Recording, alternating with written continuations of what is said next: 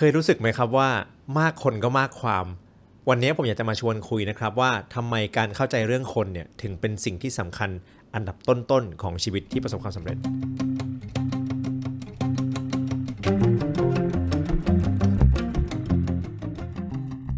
สวัสดีครับ ผมปลื้มนะครับ และขอต้อนรับเข้าสู่มี plus podcast นะครับ อย่างที่บอกนะครับ วันนี้เราจะมาคุยกันถึงเรื่องคนกัน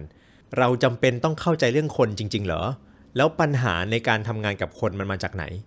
แล้วเราจะฝึกเรื่องคนได้ยังไงนะครับแต่ก่อนที่เราจะเริ่มนะครับวันนี้ถ้าคุณเป็นคนหนึ่งที่ชอบเรื่องราวเกี่ยวกับการออกแบบชีวิต ธุรกิจ และการพัฒนาตัวเองนะครับอย่าลืมกดติดตามมี plus podcast นะครับและถ้าคุณมีข้อติชมนะครับหรืออยากจะคุยกับผมเป็นการส่วนตัวเนี่ยสามารถคุยกันได้ผ่านไลน์นะครับก็แอดผมมาเลยที่ a d s i g n นะครับแล้วก็ P L U E M อ่านว่าปลื้มครับ รวมไปถึงถ้าคุณไม่อยากพลาดตอนต่อๆไปนะครับ หรือว่าเวลาที่ผมมีอีเวนต์หรือว่าเวิร์กช็อปใหม่ๆ ออกมาเนี่ย ผมจะแจ้งข่าวผ่านทางไลน์เหมือนกันนะครับ เพราะฉะนั้นอย่าลืมแอดมานะครับแอดปลื้มนะครับแอดไซ P L U E M ครับ เอาละครับ เรามาเริ่มเรื่องแรกกันเลยนะครับ เรื่องแรกเนี่ยเป็นเรื่องที่ผมถามตัวเองสมัยก่อนผมถามตัวเองบ่อยมากเรื่องนี้นะครับ ก็คือ เราจำเป็นต้องยุ่งกับคนจริง ๆ เหรอ เราจำเป็นต้องเข้าใจคนทำงานกับคนจริง ๆ เหรอ เพราะว่าแต่ก่อนเนี่ยผมเป็นคนหนึ่งที่ ไม่ชอบยุ่งกับคนเลย เอาจริงๆทุกวันนี้บางทีก็ยังรู้สึกว่าไม่อยากยุ่งกับคนนะครับ อาจจะเรียกตัวเองว่าเป็น introvert ก็ได้ คือเรามีความสุขกับการอยู่คนเดียวมากกว่า อยู่กับคนแปลกหน้าหรือคนเยอะๆนะครับ ถ้าคุณถามคนที่รู้จักผมสมัยก่อนนะ ผมว่าผมเนี่ยจะเป็นคนสุดท้ายที่เขาจะถามหรือปรึกษาเรื่องเกี่ยวกับคนนะครับ เพราะว่าตัวผมเองเนี่ยก็แบบเขาเรียกว่าอะไรอะแทบจะเรียกว่าเป็นเป็น antisocial อะคือเหมือนไม่ชอบยุ่งกับใคร ไม่ชอบออกไปข้างนอก ไม่ชอบไปเที่ยว ไม่ชอบไปเจอคนอื่น ไม่ชอบคุยไม่ชอบอยู่กับคน แบบเป็นเป็นเด็กจังหวะนรกอันนึกออกไหมคือเวลาจะพูดก็พูดผิดจังหวะ เวลาจะฟังก็ฟังผิดจังหวะ แล้วเหมือนเวลาจะพูดเรื่องอะไรที่เราสนใจเนี่ยคล้ายๆเป็นเด็กเนิร์ดด้วยอะคือเราอยากพูดเรื่องที่เราอยากพูด แล้วเราก็ไม่ได้รู้ว่าเขาไม่อยากฟังอะไรแบบนี้นะครับมันก็เลยทำให้เราได้ feedback ประมาณว่าแบบเออเวลาเราพูดแล้วคนไม่ชอบอะไรเงี้ยเราก็เลยกลายเป็นคนที่ไม่ชอบคุยกับคน เนี่ยตอนแรกที่ผมจะทำพอดแคสต์นะ ผมก็ยังคิดเลยว่าจะมีคนอยากฟังสิ่งที่ผมคิดจริง ๆ หรือเปล่า เพราะผมผมชอบคุยเรื่องลึกๆอะผมชอบคุยถึงหลักการ ผมชอบคุยถึงเรื่องที่มันแบบ เออมันน่าคิดแล้วมันเจาะลึกลงไป มันน่าค้นหา แต่ผมค้นพบว่าหลาย ๆ คนไม่ได้อยากคุยไม่ได้อยากพูดเรื่องพวกนี้ ไม่ได้อยากแบบตั้งคำถามว่าทำไมต้องเกิดมาอะไรแบบนี้คือมันเป็นเรื่องลึกๆ ที่ผมว่าหลายๆคนน่ะไม่ได้อยากพูดถึงมาก นั่นทำให้ทั้งชีวิตผมเนี่ยผมรู้สึกว่าผมเป็นคนแปลก แล้วก็เข้ากับคนอื่นยาก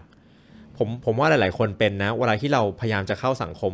หลาย ๆ ครั้ง แล้วมันไม่ได้ผลสักทีคือมันได้ผลตอบรับที่ไม่ค่อยดีอะ่ะคือคนอื่นเขาคุยกันน่ะเขาคุยสนุก พอเราเข้าไปคุยกับเขาอะ่ะมันกลายเป็นแบบทุกอย่างมันกล่อยลงอย่างเงี้ยครับพอเราเจออย่างนี้บ่อย ๆ เนี่ย เราก็เลยรู้สึกว่าเออเราเราเราไม่เข้าสังคมดีกว่า เราแบบอยู่บ้านเล่นเกม เราเล่นเกมภาษาเราก็เหมือนมีเพื่อนนึกออกไหมเราแบบดูการ์ตูนแล้วก็เหมือนมีเพื่อนดูหนังก็เหมือนมีเพื่อน คือสุดท้ายแล้วเนี่ย ปฏิสัมพันธ์ของผมกับมนุษย์คนอื่นเนี่ยคือผ่านหน้าจออย่างเดียว ช่วงหลายเดือนที่ผ่านมาเนี่ยนะครับ ก่อนที่ผมจะมาเริ่มทำพอดแคสต์เนี่ยผมมีโอกาสได้เจอคนดีๆ เยอะมากเลย แล้วผมได้มีโอกาสร่วมงานกับคนดีๆ มาตลอดหลายปีที่ผ่านมานะ ผมอาจจะแบบมีความทุกข์หรือว่าสู้กับความคิดของตัวเองมาหลายปีนะ แต่สิ่งที่ผมรู้สึกว่าผมโชคดีมากคือ ทั้งชีวิตผมเนี่ยผมมักจะเจอคนดีๆออยู่รอบๆตัว ไม่มากก็น้อยนะครับมันจะมีคนสองคนแหละที่แม้ว่าจะช่วงชีวิตไหนที่แบบแย่จริงๆเนี่ยเราก็ยังมีคนดีๆอยู่รอบๆตัว แล้วนั่นคือสาเหตุหนึ่งที่ผมอยากเริ่มทำพอดแคสต์นี้ขึ้นมา เพราะว่าผมอยากที่จะไปคุยกับคนอื่น แล้วก็ไปชวนคนอื่นคุยเรื่องที่มันน่าสนใจ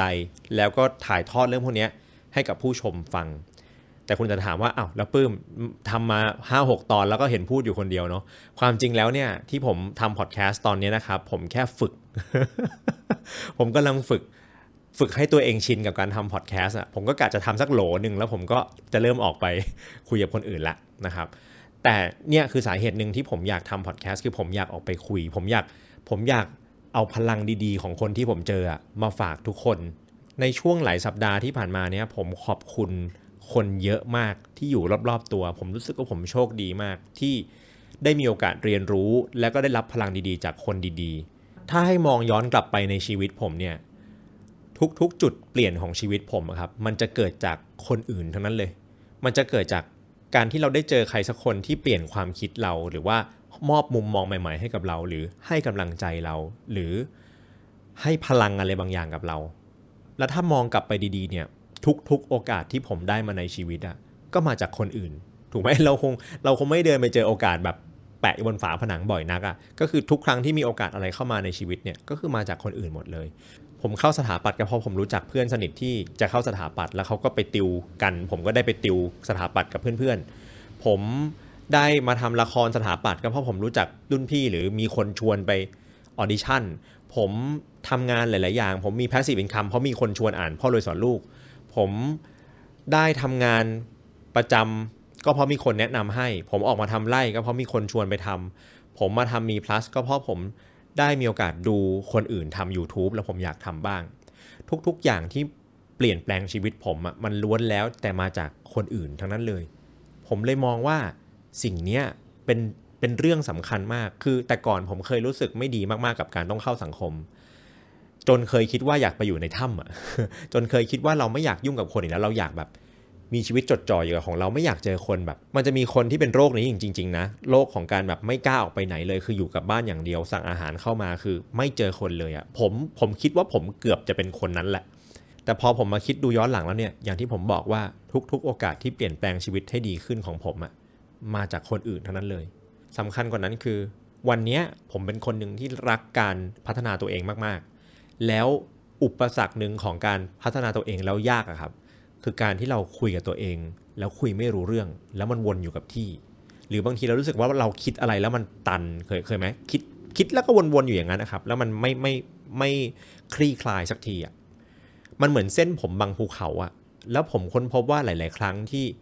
ผมอยู่ในโหมดเส้นผมบางภูเขาเนี่ยสิ่งที่ปัดเป่าเส้นผมอันนั้นออกไปจากภูเขาผมเนี่ยนะ ก็คือการได้มีบทสนทนาดีๆ กับเพื่อน หรือคนที่เรารักคนที่เรารู้สึกว่า เขาเป็นคนที่มีประสบการณ์ หรือมีความใส่ใจเราบางอย่างอะแล้วมันทำให้เราเห็นมุมมองแปลกใหม่ที่ทำให้เราอะหลุดพ้นออกจากไอ้เส้นผมบางภูเขาที่เราตันอยู่ตั้งนาน บางทีนะคุณผมคิดบางเรื่องอยู่เป็นปีๆนะ ผมได้คุยกับคนถูกคนถูกเวลาครั้งเดียวอะแบบความคิดเปลี่ยนชีวิตเปลี่ยนมุมมองเปลี่ยนแบบทุกอย่างที่ เหมือนเล่น Tetris แล้วไอ้มีไอ้แท่งสี่เหลี่ยมยาวๆลงมา แล้วมันมีช่องสี่เหลี่ยมพอดีแล้วมันเสียบปุ๊บแล้วมันปรึบปรึบปรึบปรึบแล้วมันหาย คือมันเคลียร์หมดเลยนะครับ นั่นน่ะคือเอฟเฟกที่ผมได้จากการคุยกับคนถูกคนถูกเวลา เพราะฉะนั้นวันนี้ไม่ว่าเราจะรู้สึกว่าเราแบบแปลกหรือคุยกับคนยากหรือไม่ชอบสังคมหรืออะไรก็แล้วแต่เนี่ยหรือไม่หรือแบบไม่ไม่ชอบคุยกับคนคุยกับคนแล้วแบบประมาหรือว่าเกรงหรือว่าไม่ไว้ใจหรือว่าอะไรก็แล้วแต่เนี่ย วันนี้ผมอยากจะบอกเลยว่า อย่างไรก็ดีอะเราไม่สามารถเขาเรียกว่าอะไร underestimate อะประเมินคุณค่าของการมีสังคมที่ดีอะต่ำเกินไป วันนี้เราปฏิเสธไม่ได้ว่าการมีสังคมที่ดีคือเรื่องสำคัญ เพราะเราทุกคนเป็นลูกหลานของบรรยากาศ ผมชอบคำนี้มากเลย ผมทำบริษัทนะ สิ่งที่ผมไฟมากๆเลยคือทำยังไงให้เราสามารถสร้างบรรยากาศ ให้คนที่เข้ามาเนี่ย เขาดูดซับบรรยากาศแล้วเขาเข้าใจบางเรื่องได้เลย คุณลองนึกภาพ นึกภาพนี้ก็ได้ ถ้าวันนี้เราเกิดมาในซ่องโจรอย่างเงี้ยครับ เรามีคนแบบเป็นโจรอยู่รอบตัวเต็มไปหมดเลยอะเราโตขึ้นมาเราอาจจะคิดว่าการขโมยการฆ่าการปล้นอะไรเงี้ยมันเป็นเรื่องปกติ มันเป็นเรื่องทั่วไป ถ้าเราเกิดมาในแบบในวัดแล้วกันมีแต่คนดีๆทำแบบถือศีลอย่างเงี้ย เราก็จะโตมาเห็นการฆ่าสัตว์เป็นเรื่องบาป เห็นการโกหกการทำผิดศีลเป็นเรื่องไม่ดี ถูกไหมครับ บรรยากาศสร้างเรามา เราเป็นลูกหลานของบรรยากาศ โลกสอนเราว่าอะไรคือดีอะไรไม่ดี ถูกไหมไอเรื่องบรรยากาศเนี่ยนะ ผมนึกถึงอะไรรู้ไหมผมนึกถึงเรื่อง Megamind นะครับ ถ้าคุณเคยดูการ์ตูนเรื่อง Megamind เนี่ย Megamind มันเป็นแบบมีเด็ก 2 คนเกิดจาก 2 ดาว แล้วดาวมันแตกพร้อม ๆ กัน แล้วมันก็นั่งยานอวกาศเหมือนเหมือนพลอตซูเปอร์แมนอะแล้วก็มันนั่งยานอวกาศมาลงบนโลก พระเอกเนี่ยตัวสีฟ้ายานดันไปตกในคุก เอออีกคนนึง ดันไปตกในบ้านคนรวย แล้วหน้าตาดี พระเอกเลยโตมาเป็นผู้ร้าย ไอคนนั้นเลยโตมาเป็นฮีโร่เนี่ยครับเนี่ยคือเรื่องของบรรยากาศคือคือมันคือแค่เราเกิดตรงไหนอะแล้วสุดท้ายแล้วเนี่ยเราก็ลืมไปว่าเราเลือกสิ่งที่เราเป็นได้ เพราะฉะนั้นทั้งหมดทั้งมวลแค่จะบอกว่าสังคมที่เราอยู่คนที่เราคุยสำคัญมากมากมากผมอ่านหนังสือกี่เล่ม ถ้ามันมีพูดเรื่องของการพัฒนาตัวเองนะครับ เขาจะต้องพูดเรื่องของคน 5 คนหรือ 6 คนรอบๆตัวเราอะที่เราใช้เวลาเยอะที่สุดด้วยอะเป็นคนแบบไหน นั่นจะกำหนดสิ่งที่เราเป็น เพราะฉะนั้นเนี่ยเรื่องคนไม่ใช่เรื่องเล่นๆ ถ้าเราไม่จัดการกับตัวเอง และถ้าเราไม่เลือกบรรยากาศที่เราอยู่เนี่ยมันคือความแตกต่างระหว่างการทำอะไรบางอย่างแล้วมันลื่นไหลสบาย เพราะว่าบรรยากาศมันหนุนนำกับ การที่เราทำอะไรแล้วก็ติดขัดไปหมด เพราะว่าบรรยากาศมันเหมือนต้านสิ่งที่เราอยากจะทำอยู่อะบรรยากาศหรือคนรอบๆตัวเราเนี่ยครับสำคัญมากๆ เราลองนึกตามก็ได้ วันนี้ถ้าเกิดเราไม่มีคนอื่นบนโลกอะและเราจะอยู่ไปทำไมลองนึกภาพนะ ถ้าเราวันนี้ผมเสกเหมือนผมเป็นเตนอสได้ผมเสกแล้วทุกคนบนโลกเลยนะ ไม่ใช่ครึ่งครึ่งๆทุกคนบนโลกหายไปหมดเลยเหลือแต่เราคนเดียวอะ บางคนเป็น introvert บอกว่าโอ้ดีจังเลย ฉันก็จะได้แบบอยู่อย่างมีความสุขใช่ไหม I am legend ใช่ไหมคือมันจะมีความสุขอยู่แวบหนึ่งครับ แต่เราคุณลองนึกภาพคุณลองจินตนาการจริง ๆ แล้วอะถ้าเราไม่มีคนอยู่ด้วยเลยตลอดไปอะชีวิตมันจะค่อยๆหาย ความหมายมันจะหายหายหายไปเรื่อยๆ คุณอาจจะคิดว่าดีจังเลยฉันมีความสุขฉันจะอ่านหนังสือ ฉันจะแบบใช้เวลาของฉันฉันจะเล่นเกม ฉันจะดูหนังก็สบายสบายแต่แบบลองนึกภาพว่าเราจะอ่านหนังสือไปทำไม จะพัฒนาตัวเองไปทำไม จะเล่นเกมเพื่ออะไร จะชนะสกอร์ไหน มันไม่มีไฮสกอร์มีเราคนเดียวนึกออกไหมครับ จะดูหนังแล้วจะแชร์หัวเราะแชร์ร้องไห้กับใคร การมีคนอื่นสำคัญมากๆเลย ถ้าเราอยู่คนเดียวบนโลกเนี่ยนะครับ เราจะไม่มีโจทย์ชีวิตเลย เพราะว่ามันไม่มีความต้องการของใครเลยอะบนโลกนี้ยกเว้นของเราอะมันไม่มีปัญหาให้เราแก้ มันไม่มีความต้องการของคนอื่นให้เรารับใช้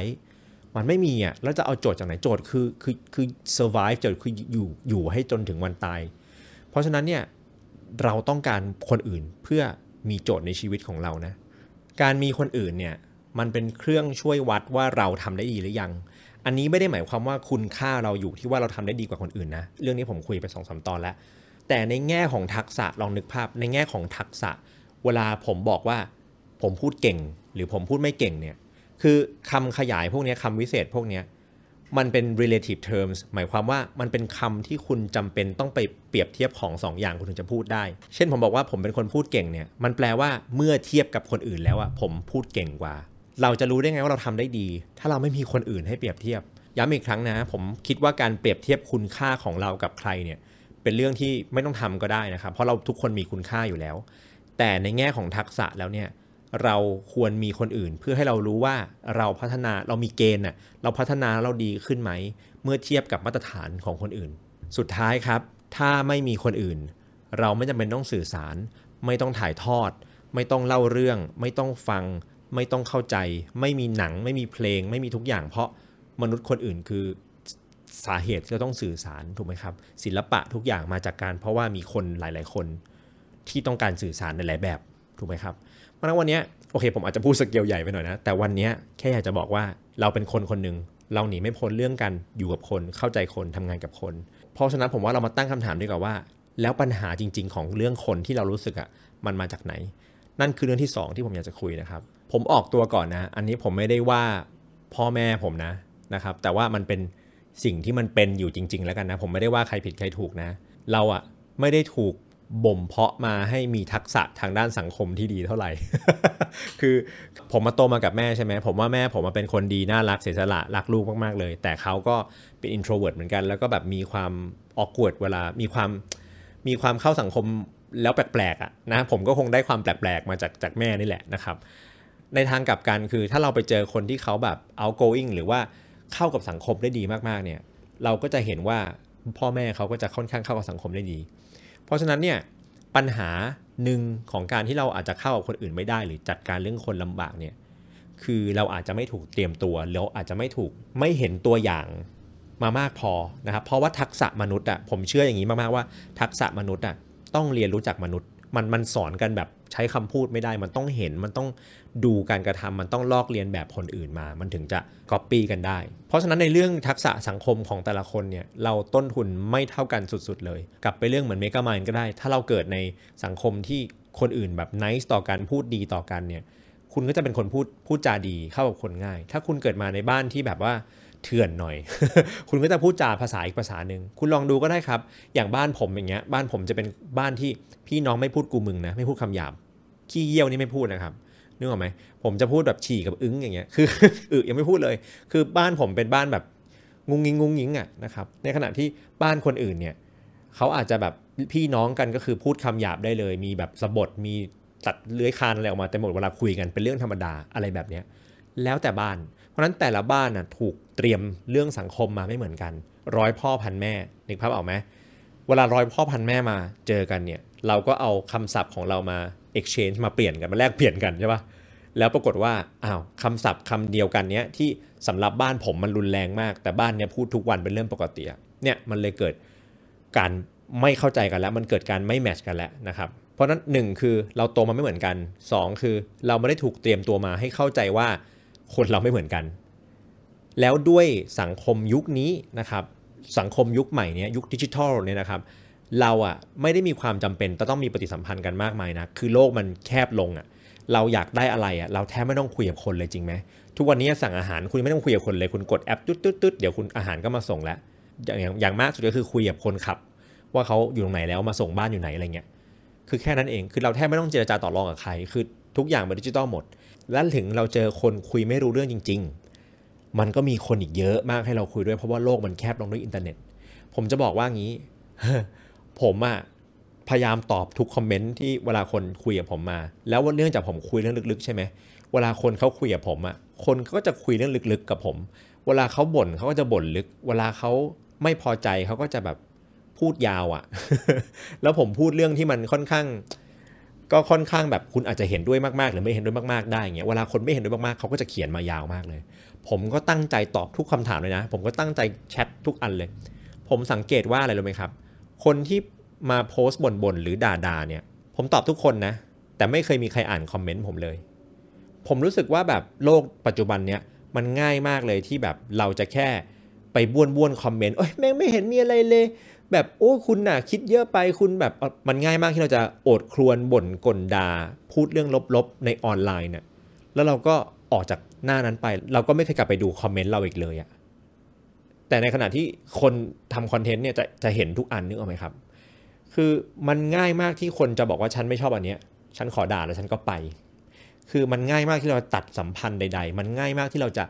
walk out เดินออกจากการสนทนา มันง่ายมากที่เราจะไปหาที่ใหม่ คุณคิดดูเดี๋ยวนี้เราจะเดทกับคนเราก็ปัดซ้ายปัดขวาใน tinder ก็ก็ไม่ต้องคุยกับใครแล้วอะคือคนนี้มองหน้าไม่ชอบอะไม่ชอบกับปัดไป โลกมันสะดวกเสียจนเราไม่จำเป็นต้องฝึกทักษะมนุษย์เท่าไหร่แล้วอะครับ วันก่อนผมเรียก Grab อะผมเพิ่งรู้ว่า Grab มันมี option หนึ่งที่ให้ติ๊กว่าเวลาเรียกแท็กซี่อะเขามี option ให้ติ๊กว่าแบบขอไม่คุยกับแท็กซี่อะ ผมจำชื่อ option ไม่ได้แต่คือมันคือ ติ๊กว่าแบบอยากคุยเยอะเพราะเรานึกออกไหมเวลาเรานั่งแท็กซี่แล้วบางทีเขาคุยเยอะเราไม่อยากคุยอะแล้วมันมีช่องให้ติ๊กอย่างนั้นนะคุณนึกภาพดิสมัยก่อนถ้าคุณไปนั่งแท็กซี่อะคือถ้าเขาคุยอะคุณก็ต้องหาทางอยู่กับเขาให้ได้ถูกไหมครับ สมัยเนี้ยคุณไม่ต้องบอกเขาด้วยซ้ำว่าพี่ไม่ต้องพูดคือคุณติ๊กไปเลยอะเขารู้ตั้งแต่คุณยังไม่ต้องเจอ คุณไม่ต้องบอกเขาเองแล้วอะเพราะนั้นทักษะมนุษย์เราอะครับในยุคปัจจุบันอะมันยิ่งแบบไม่ต้องใช้มากขึ้นเรื่อยๆอะทั้งที่จริง ๆ แล้วอะ เวลาเราพูดถึงความสัมพันธ์ของคนใกล้ ๆ ตัวเราอะทักษะมนุษย์มันยังสำคัญมาก ๆอยู่ แต่เราแบบชินไงเราชินกับการที่ทั้งโลกเราไม่ต้องคุยกับใครเท่าไหร่ละเพราะฉะนั้นปัญหาข้อแรกคือ เราไม่ถูกเตรียมตัวมาให้เข้าใจว่าโลกมันมีร้อยพ่อพันแม่ เราไม่ได้ถูกเตรียมตัวมาให้พยายามเข้าใจคนอื่นก่อน 2 คือความจำเป็นที่เราต้องใช้ทักษะมนุษย์มันน้อยลง เพราะว่าโลกมันซับซ้อนขึ้น มันมีช้อยส์มากขึ้น มันมีทางเลือกมากขึ้นทำให้เราไม่จำเป็นต้องฝึกเรื่องทักษะการสื่อสารกับคนอื่นมากก็ได้ แต่ไม่ว่าโลกจะเปลี่ยนไปยังไงก็ตามอะ DNA ของเราก็เหมือนเดิม เรายังเป็นสัตว์สังคมเหมือนเดิม ไม่งั้นน่ะการเล่น Facebook การเล่น TikTok อะครับมันไม่เวิร์กกับเราหรอกถ้าถ้า DNA แล้วมันไม่ไม่ต้องการเรื่องพวกนี้เราต้องการสังคมไม่ทางใดก็ทางหนึ่งเนาะแต่การที่เรา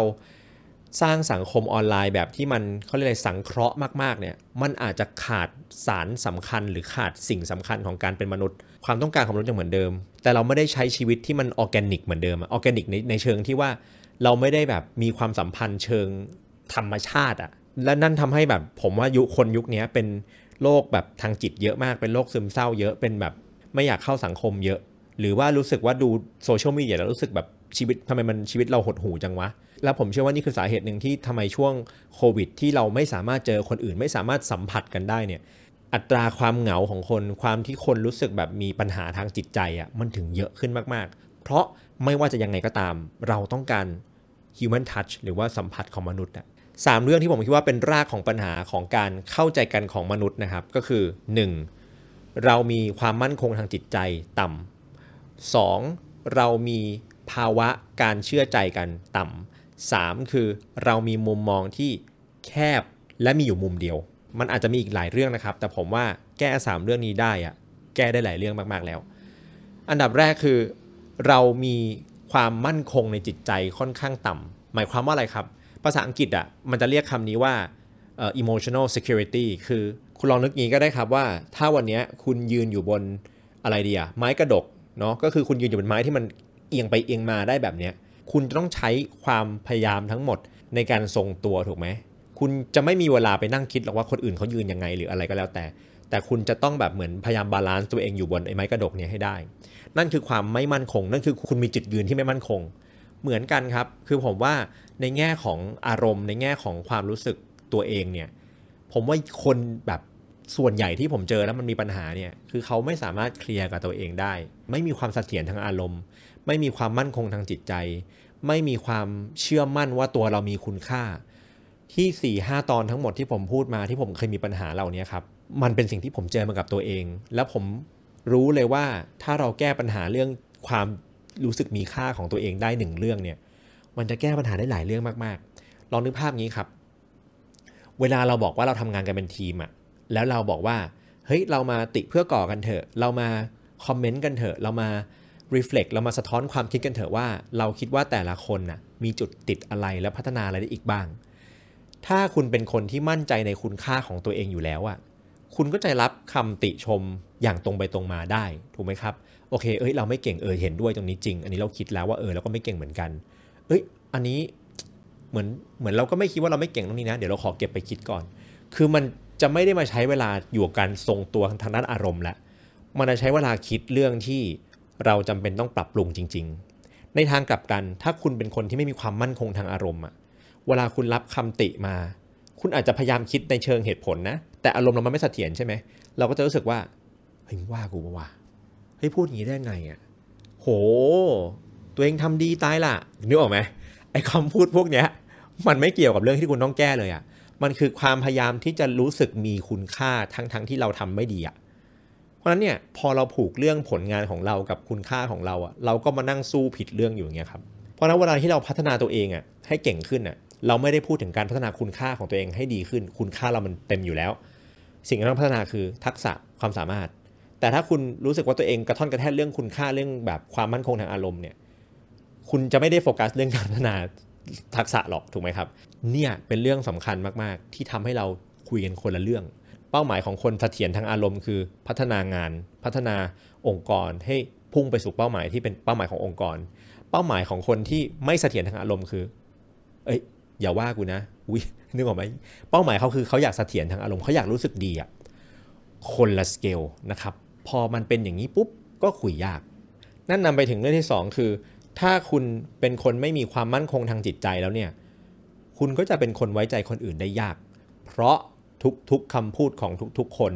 มันอาจจะเป็นคำโจมตีคุณอยู่ก็ได้ คุณ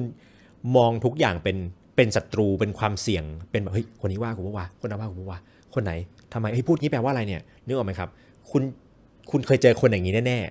ๆ ผมเจอคนแบบนี้เยอะมากเลย ผมขอยกตัวอย่างสักสองสามเรื่องแล้วกัน ผมเคยมีเพื่อนที่ผมเรียนสถาปัตย์จุฬาใช่ไหม ผมเคยนั่งอยู่ที่สระน้ำจุฬาครับ ที่มันมีตะภาพตัวใหญ่ๆอะแล้วผมก็ซื้อขนมปังไป เลี้ยงเต่าเลี้ยงตะภาพใช่ปะ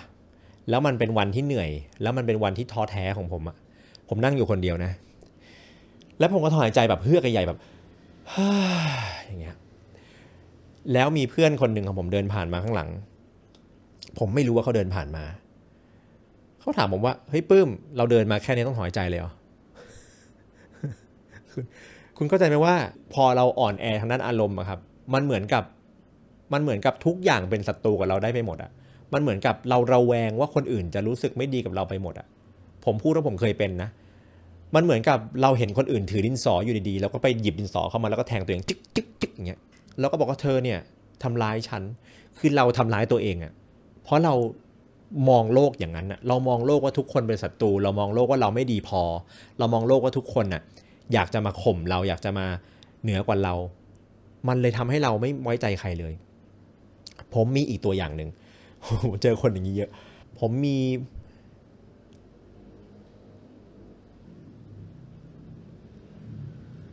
กำลังคิดอยู่ว่าเล่าได้ไหม โอเค อาจจะเล่าไม่ได้ โอเค ไม่เป็นไร เอาว่าเรื่องนั้นเรื่องเดียวแล้วกันนะ คือจะบอกว่า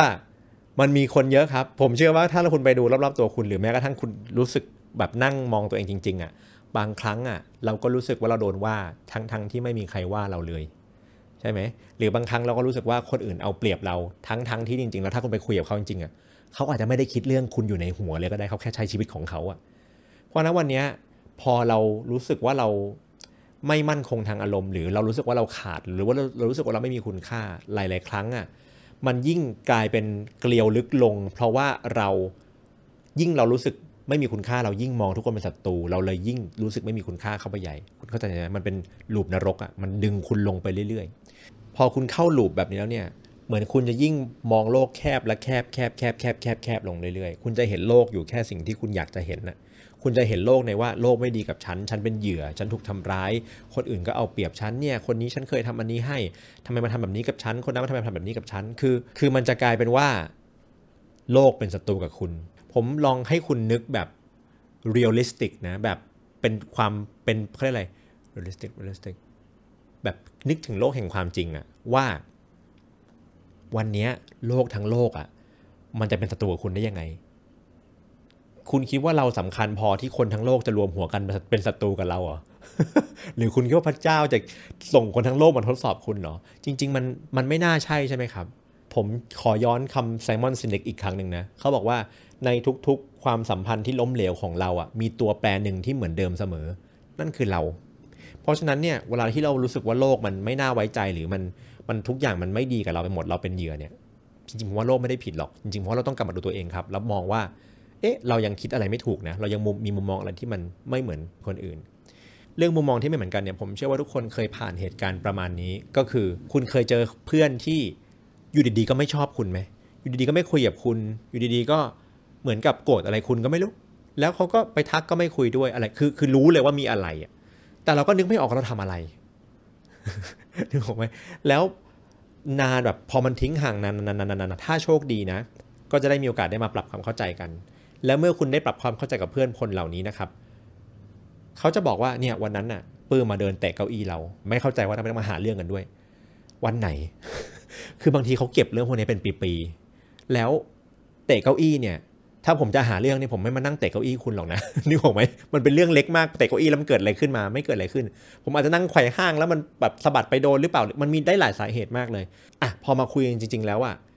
คุณจะพบว่าหลาย ๆ ครั้งที่เวลาเราไม่ลงรอยกันอะ มันมีการคิดแทนกันเกิดขึ้น มันมีการตีความที่ผิดเกิดขึ้น เช่น ผมได้ยินคนพูดคำนี้บ่อยมากๆ คือแบบ คนจะมีพยายามมีเหตุผลในการบอกว่าทำไมคนนั้นไม่ดีกับเรา เช่น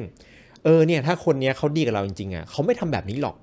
เขาอะจะต้องทำแบบนี้ แต่เวลาเขาทาแบบที่เขาทำไปแล้วเนี่ย มันแปลว่าเขาว่าตั้งใจทำร้ายเรา คือเราอะแปลสารแปลสิ่งที่คนอื่นทำอะให้มันให้มันทำร้ายเราเอง แล้วพอไปคุยจริงๆอะครับเขาไม่ได้คิดอย่างนั้นหรอก ผมรู้เพราะอะไรรู้ไหมเราะผมอะมีคนที่คิดว่าผมทำร้ายเขาเยอะมาก เออมีคนที่ชอบคิดว่าแบบโหปื้มเนี่ยแอบไปคุยกับคนนั้นแล้วไม่บอกหรือเปล่า ปื้มเนี่ยไปทำอันนี้เนี่ยจะเด่นเกินหน้าเกินตาหรือเปล่า ปื้มทำอันนี้นี่อยากได้อันนี้หรือเปล่า ข้ามหน้าข้ามตาหรือเปล่า คือแบบผมแค่ทำสิ่งที่ผมเชื่อ ผมไม่ได้คิดจะทำร้ายใครเลย แล้วทุกครั้งที่ผมรู้มันโดนคนอื่น ผมขอโทษทุกครั้งผมไม่ได้ตั้งใจ ผมก็แค่โฟกัสสิ่งที่ผมคิดออกนึกออกไหมครับ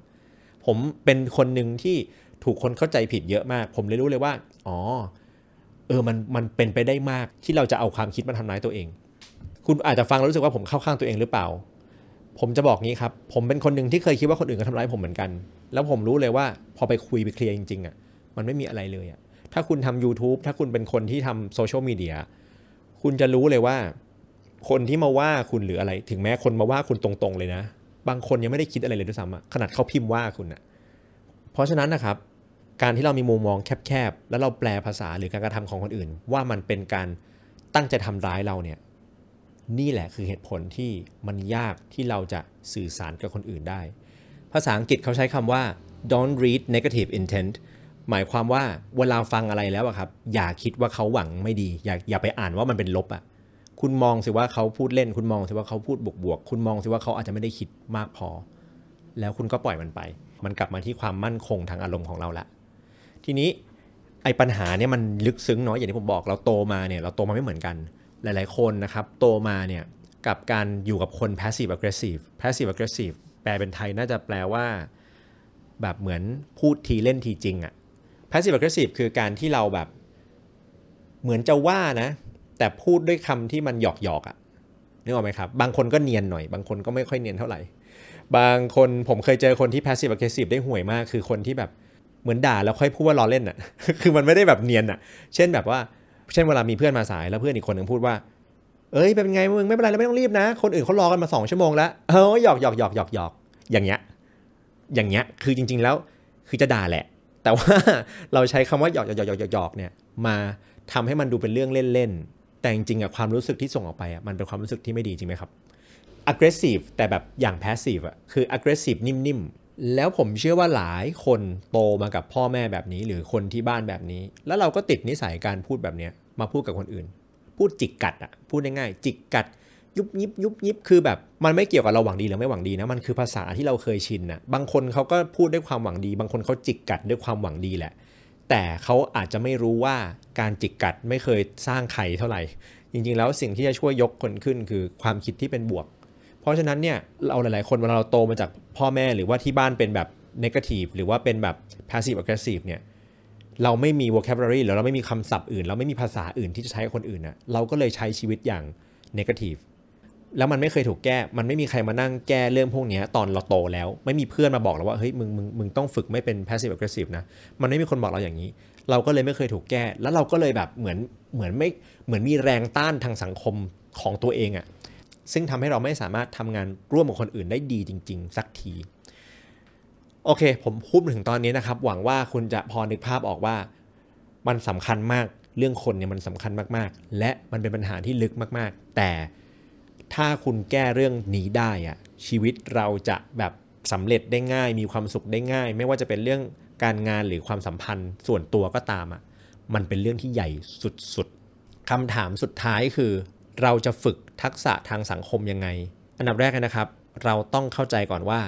เราไม่สามารถได้ชัยชนะทางสังคมได้ ถ้าเกิดเรายังไม่ได้ชัยชนะต่อตนเอง ถ้าเรายังรู้สึกไม่มั่นคงทางอารมณ์ ถ้าเรายังรู้สึกว่าไม่แน่ใจความเชื่อเรามันไม่นิ่งอะ่ะเรายังเป็นคนโลเลรู้สึกแบบมีคนมาพูดนิดนึงก็ไขว้เขวหวั่นไหวได้ง่าย ๆ แบบเนี้ย มันยากมากเลยที่เราจะได้ชัยชนะทางสังคม เพราะเวลาเราไปคุยกับคนอื่นน่ะเราไม่ได้เป็นคนนำการสนทนา เราไม่ได้เป็นคนแบบบอกว่าเราต้องการอะไร ผมไม่ได้หมายความว่าเราต้องไปเปลี่ยนใจทุกคนให้คิดเหมือนเรานะ แต่เวลาที่เรารู้ว่าเราต้องการอะไรเนี่ยเราก็จะคุยกับคนอื่นง่าย ไม่ว่าเขาจะเห็นตรงกับเราหรือเปล่า สมมติผมชอบอย่างหนึ่งคุณชอบอย่างหนึ่ง คุณก็ไปทำของคุณผมก็ทำของผม เราก็ให้เกียรติกันได้ เพราะเราต่างคนต่างชัด แต่ถ้าเราไม่ชัดในตัวเอง ไม่รู้ว่าตัวเองต้องการอะไร ไม่รู้ว่าตัวเองมีคุณค่าตั้งแต่แรกอยู่แล้ว มันจะทำให้เราเวลาเราคุยกับคนอื่นเนี่ย มันมันไขว้เขวอะมันเหมือนกับคนอื่นก็จะงงกับคุณว่าตกลงคุณเป็นคนยังไง คุณจะเอาไงกันแน่ แล้วคุณก็ตอบตัวเองไม่ได้ แล้วทุกอย่างมันก็แบบเละเทะเฉยชัยไปหมด เพราะนั้นเรื่องแรกคือคุณต้องคุยกับตัวเองให้จบก่อน คุณต้องรู้ว่าชีวิตคุณต้องการอะไร ความสำเร็จในชีวิตที่คุณต้องการ คุณอยากเป็นคนแบบไหน คุณตามหาอะไรอยู่ อะไรคือคุณค่าลึกๆที่คุณเชื่อในชีวิตคำถามพวกนี้ครับเป็นคำถามที่สำคัญมาก เพราะว่า เวลาคุณตอบได้แล้วเนี่ยคุณจะสื่อสารกับคนอื่นได้ชัดเจน แล้วคนอื่นจะรู้ว่าคุณเป็นใคร แล้วมันจะรู้ว่าจะทำงานด้วยกันยังไง แล้วคุณจะฝึกยังไงเพื่อให้ตัวเองได้ชัยชนะต่อตอนเองก่อนเนาะอย่างแรกเลยนะคือคุณต้องนั่งอยู่กับตัวเอง แล้วเขียนสิ่งที่คุณต้องการจะเป็น คนที่คุณต้องการจะเป็น ผมมีแบบฝึกหัดให้คุณอันนี้มาจากหนังสือ Seven Habits นะครับผมอยากให้คุณนึกภาพอย่างนี้ว่า วันที่เราเสียชีวิตไปแล้วอะ่ะงานศพของเราอะ่ะ คุณอยากให้คนพูดถึงคุณยังไง นั่นแหละคือเป้าหมายในชีวิตของคุณ คุณอยากให้คนพูดถึงคุณว่า อ๋อปลื้มมันมีเงินพันล้าน หรือว่าคุณอยากให้คนพูดถึงคุณว่าปลื้มเนี่ยเป็นคนที่ดีมากเลยนะ เขาช่วยเหลือทุกคนเขาเอื้อเฟื้อเผื่อแผ่เขาทำให้ฉันมีความรู้สึกที่ดีอยากจะไปช่วยเหลือคนอื่น คุณอยากได้คำนิยามตัวเองแบบไหนในวันที่คุณจากโลกนี้ไปอะครับ นั่นน่ะคือคุณค่าที่คุณกำลังพยายามจะสร้างบนโลกใบนี้ ลองกลับไปคิดดีๆกับตัวเองก่อน คุณต้องรู้ก่อนว่าคุณค่าที่คุณเชื่อถือจริง ๆ มันคืออะไร เขียนมันออกมาแล้วก็เก็บเอาไว้แล้วก็ลองอ่านซ้ำๆลองปรับปรุง ลองเปิดตัวเองไปเรียนรู้อ่านหนังสือเยอะๆ ฟังคนสำเร็จเยอะๆ ฟังคนที่เขามีความมั่นคงทางอารมณ์เยอะๆ นะครับ แล้วก็กลับมาทบทวนไอ้คุณค่าของตัวเอง หรือว่าคำปณิธานส่วนบุคคลของเราเนี่ยบ่อยๆ แล้วเราจะรู้แล้วเราจะค่อยๆ ปรับ เราจะค่อยๆ เป็นคนที่ชัดขึ้นและชัดขึ้น อะ ข้อแรกคือรู้ตัวเองก่อนเนาะ กลับไปเขียนกลับไปคิดนะครับ ข้อ 2 คือ คุณต้องจัดเวลาอยู่กับคนที่เป็นบรรยากาศที่ดีให้กับคุณนะครับ ใครคือคนที่เป็นบรรยากาศที่ดีให้กับคุณ คุณจะรู้ได้ก็ต่อเมื่อ คุณรู้ว่าคุณค่าที่คุณอยากได้คืออะไรก่อน เพราะฉะนั้นเนี่ยคุณพอคุณรู้แล้วว่าคุณอยากได้คุณค่าประมาณนี้ คุณก็จะต้องจัดเวลาอยู่กับคนที่เขามีคิดในเรื่องคุณค่าแบบเดียวกัน สมมุติเล่นๆนะ ถ้าคุณบอกว่าคุณอยากเป็นคนที่รักผู้อื่น อยากเป็นคนที่ใจดี อยากเป็นคนที่ให้เกียรติคนอื่น คุณมีคนแบบนี้อยู่ข้างๆตัวมากน้อยแค่ไหน เพราะถ้าคุณลายล้อมตัวเองไปด้วยคนที่แบบไม่ให้เกียรติคนอื่นเลยอะคุณจะฝึกยากมากเลยนึกออกไหมครับ เพราะฉะนั้นอันดับที่ 2 คือคุณต้องไปหาคนรอบๆตัวคุณที่คุณแบบว่าเอ้ยเป็นไอดอลอะแล้วคุณมีโอกาสอยู่กับพวกเขาได้เนาะถ้าหาไม่ได้จริง ๆ เพราะเราอาจจะเป็นแบบ introvert มาตลอดชีวิตใช่ปะถ้าหาไม่ได้จริง ๆ ให้อ่านหนังสือ หาหนังสือชีวประวัติ autobiography ของคนที่ประสบความสำเร็จที่คุณนับถือที่คุณ รู้สึกว่าคุณอยากเป็นเหมือนเขาอะ่ะคุณต้องรล้อมตัวเองด้วยคนเหล่านี้ หรือหนังสือเหล่านี้ เพราะอะไรคุณต้องเรียนรู้ว่าไอดอลของคุณน่ะคิดยังไง เพื่อที่ว่าเวลาที่คุณเจอปัญหาหรือเจอสถานการณ์จริงๆอะครับ คุณจะได้นึกออกว่าอ๋อถ้าเป็นคนนี้ถ้าเป็นไอดอลเรานะ เขาจะคิดแบบนี้เขาจะทำแบบนี้ นี่คือการรีเลิร์นหรือว่าเรียนรู้วิธีการวางตัวบนโลกใหม่ของคุณ เพราะคุณอาจจะไม่ได้โตมากับคนที่เป็นไอดอลคุณใช่ไหมคุณเลยต้องมาเรียนรู้ใหม่ว่า คนที่คุณอยากเป็นน่ะเขาทำตัวยังไงกัน พอคุณทำสองข้อแรกได้แล้วนะครับ ผมเน้นเลยนะ คุณควรทำสองข้อแรกให้ได้ก่อน คือคุณควรจะคิดกับตัวเองก่อน แล้วคุณควรจะรายล้อมตัวเองด้วยบรรยากาศด้วยคนที่ดีด้วยหนังสือที่ดีก่อน แล้วคุณก็ทำข้อที่ 3 ครับ ก็คือออกไปฟังคนเยอะๆ ถ้าคุณเป็นคนที่ไม่มีความมั่นคงทางอารมณ์มาก่อนเนี่ยคุณจะเป็นคนฟังไม่เก่งเลย เพราะว่าเวลาคุณฟังคนเนี่ยคุณจะอยากตอบโต้ คุณจะอยากเถียง คุณจะอยากป้องกันตัวเองด้วยคำพูด ถ้าคุณเริ่มมั่นคงทางอารมณ์แล้วเนี่ย ถ้าคุณเริ่มชนะตัวเองหน่อยๆแล้วเนี่ย คุณเริ่มรายล้อมตัวเองด้วยคนที่ถูกต้อง ด้วยคนที่ให้กำลังใจคุณ ด้วยคนที่เป็นไอดอลคุณแล้วเนี่ย ผมอยากให้คุณฝึกออกไปแล้วก็ฟังคนเยอะๆครับ ฟังแม้ว่าคุณจะไม่เข้าใจเขา ฟังแม้ว่าคุณจะไม่เห็นด้วยกับสิ่งที่เขาเชื่อ โจทย์เดียวของคุณคือ ฟังเพื่อให้เข้าใจความรู้สึกของเขา ว่าเขารู้สึกยังไง เขาทำไมเขาถึงเชื่อแบบนี้ ฟังแบบเอมพัตไ z ส์ครับฟังแบบพยายามเข้าใจว่าเขารู้สึกยังไงกับเรื่องนี้ ไม่ใช่แค่มีเหตุผลอะไร นี่คือเรื่องที่ยากที่สุดแล้วของการทำงานกับคน แต่ถ้าคุณทำได้คุณชนะได้ทั้งโลกาจริง ๆ คือ ฝึกฟังให้เข้าใจ ฟังเพื่อเขาอะไม่ใช่ฟังเพื่อเราอะฟังเพื่อเข้าใจและอธิบายคนได้จริง ๆ ว่าอ๋อเขาเป็นคนนี้เขารู้สึกแบบนี้ เขามีอุปสรรคแบบนี้ เขามีความลำบาก เขามีความฝัน เขามีความตั้งใจแบบนี้ คุณพูดเพื่อให้คุณอธิบายคนอื่นได้ ไม่ใช่พูดเพื่อบอกว่าฉันดีกว่ายังไง หรือฉันควรจะเก่ง หรือฉันควรจะมีคุณค่า เพราะฉันอะไรไม่ไม่เกี่ยวกับคุณเลยครับสเต็ปสคือการออกไปฟังเพื่อเข้าใจคนอื่นก่อน ก่อนที่อยากจะให้คนอื่นเข้าใจเรา3สเต็ปง่ายๆ ในการฝึกนะ ข้อแรกคือ คิดเรื่องคุณค่าของตัวเองให้ดีเขียน personal statement ว่าชีวิตเราเกิดขึ้นมา เพราะอะไร ถ้าอยากรู้เรื่องนี้เพิ่มเติม คอมเมนต์มาได้ ผมสามารถเล่าเรื่อง personal statement ได้เป็นวันๆเลยนะครับ ข้อ 2 คือรายล้อมตัวเองด้วยบรรยากาศที่ดี หรือว่าคนที่เรารู้สึกว่าเราอยากเป็นคนแบบนั้นนะครับ หรือหนังสือก็ได้ ถ้าถ้าเราหาคนที่เป็นไอดอลไม่ได้จริง ๆ นะ ถ้าคุณโตในคุกอะไรเงี้ยนะครับ ก็ไปหาหนังสืออที่เป็นไอดอลของคนที่คุณรู้สึกว่าคุณอยากจะเป็น แล้วก็อ่านจนคุณรู้สึกว่าคุณเข้าใจความคิดของคนคนนั้น มากพอจนเมื่อคุณเจอปัญหาในชีวิตประจำวันแล้วอะคุณ คิดออกเลยว่าไอดอลคุณจะตอบสนองยังไงไอดอลคุณจะคิดยังไง คุณต้องเรียนรู้จนถึงเลเวลนั้นนะครับ relearn ล้างสิ่งที่เราเคยเรียนรู้เกี่ยวกับปฏิสัมพันธ์มนุษย์ที่ผ่านมาให้หมดเลย แล้วเรียนรู้ว่าไอดอลที่เราอยากจะเป็นเนี่ยเขาควรจะเป็นยังไง ข้อ 3 คือเมื่อคุณเริ่มเสถียรและเริ่มไม่ต้องป้องกันตัวเอง และเริ่มมีความไว้ใจคนอื่นมากขึ้นละ ออกไปฟังคนเยอะๆครับ ถามคนเยอะๆว่าเขาคิดเรื่องนั้นเรื่องนี้ยังไง และนั่นน่ะ คือสิ่งที่ผมอยากทำมาก ๆ ให้กับทุกคนคือผมเองอะผมก็อยากไปฟังคนอื่นว่าเขาคิดยังไง ผมสู้กับ2 stage แรกมาเยอะมากแล้ว ผมว่าผมผ่านละผ่านผ่านได้เยอะแล้วกันไม่ได้เป็นร้อยเปอร์เซ็นต์ต่อไปเนี้ยคือ step สามของผมละผมอยากที่จะทำพอดแคสต์เนี้ยเพื่อที่จะเพื่อที่ว่าผมจะได้ไปคุยกับคน แม้ว่าผมอาจจะเห็นด้วยเขาหรือไม่เห็นด้วยเขาก็ตามนะ แต่ผมอยากจะคุยกับเขาผมอยากคุยกับคนหลาย ๆ คน ให้ผมเข้าใจ mindset ของคนให้ได้มากที่สุด ผมอยากรู้ว่าโลกเนี้ย มันร้อยพ่อพันแม่ได้ขนาดไหน มันมีความเชื่อที่แตกต่างกันได้มากขนาดไหน ผมอยากจะขยายมุมมุมมองของผมให้มันกว้าง